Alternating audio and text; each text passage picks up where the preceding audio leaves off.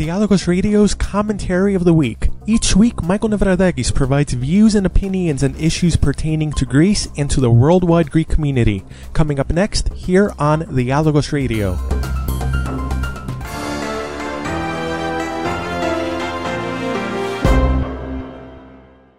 Following in the footsteps of voters in Britain, in the United States, and even to an extent voters in Greece, Italian voters vociferously said no to neoliberalism recently in a referendum which was a pure power grab by the country's second consecutive unelected Prime Minister, Matteo Renzi, a favorite of his European Union and Eurozone paymasters. Just like British voters in a referendum on Brexit, just like American voters who in many senses rejected Hillary Clinton and all she represented, more than they voted for Donald Trump per se, just like Greek voters with their own confused and muddled but resounding no in July 2015, Italian voters put a stop to attempts by an unelected prime minister to consolidate power and to subvert the country's democratic political system, forcing Renzi's bluff now, as he had said prior to the referendum that he would resign if a no vote prevailed. The problem, though, is that two can play this game, and in the European Union in particular, the word no is a favorite,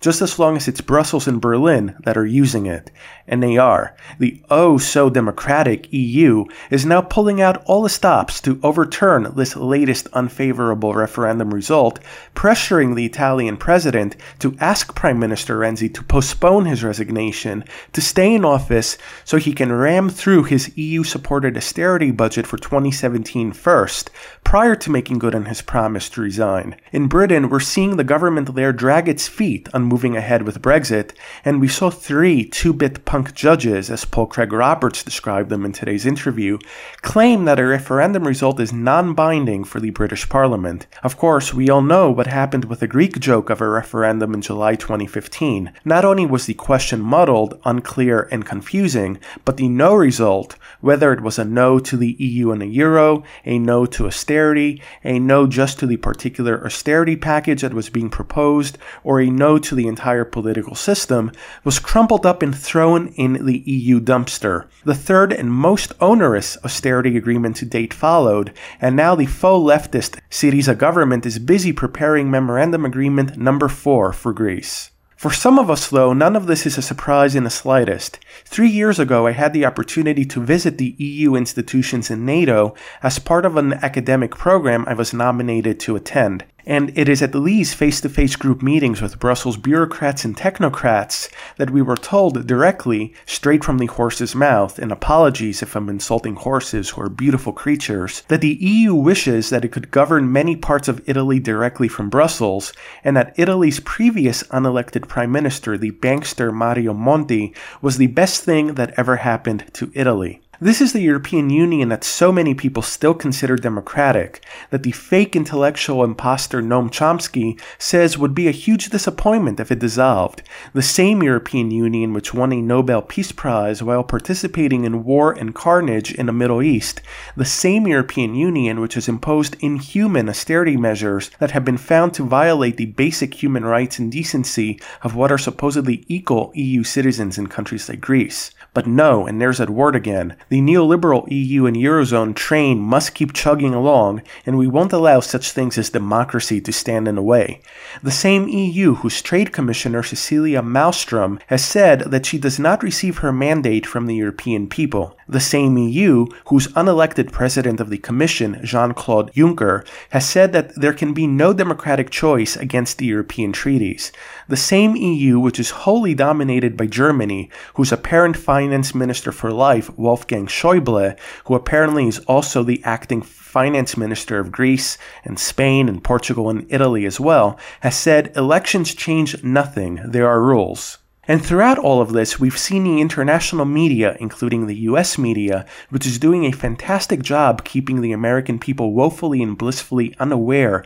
of anything going on outside the country's borders, selling this image of the European Union as this warm and fuzzy force for peace, as the one factor that is responsible for European countries not waging war against each other over the past 70 years. Never mind that they are waging war, but since it's with non European countries or is in a form of economic economic warfare, it doesn't count. And the biggest cheerleaders of all are perhaps not the major outlets such as the New York Times and Washington Post, but those oh so progressive, oh so hip and edgy media outlets targeting the young and the supposedly enlightened. I'm talking about Vice News and sites like Gawker and Slate, and even satire websites like The Onion, not to mention media stooges such as Jon Stewart and John Oliver, all of whom have done a fantastic job of associating Brexit voters with racism and xenophobia. Anyone who didn't vote for Hillary Clinton as a racist and sexist and xenophobe, and who earn their corporate media paycheck each day by repackaging the same neoliberal propaganda in easy to eat,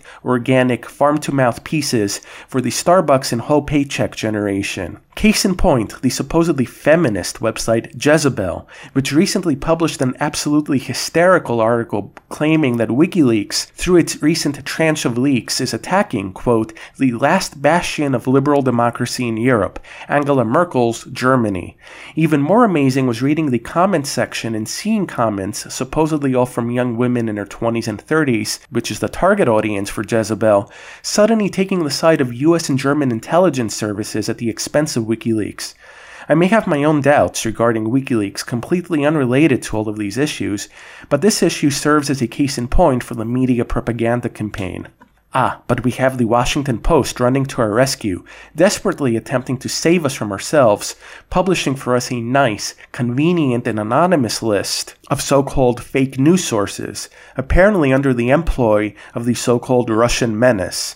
And what, may I ask, constitutes fake news? Apparently, as far as I could crack it, any website that is critical of Hillary Clinton, Barack, Hope and Change Obama, or critical of US foreign policy makes the cut. What does this show us? It shows us that the system, the neoliberal system, whether we are talking about its candidates such as Hillary Clinton, its institutions such as the European Union and NATO, or its media prostitutes, as described by Paul Craig Roberts, and which includes the likes of the Washington Post and the fake progressive outlets like Vice and Gawker, and their stooges like Trevor Noah and Samantha Bee and John Oliver, will viciously and vociferously stop at nothing to protect the system and will not hesitate to brand you and I racists and xenophobes and purveyors of fake news if that's what it takes. And apparently, here at Dialogos, we too are purveyors of fake news through our association with Mint Press News, whom I write for, and through our past association with Truthout, both of which made the Washington Post's anonymous list. Thus far, the Washington Post has refused to retract its anonymous slanderous list.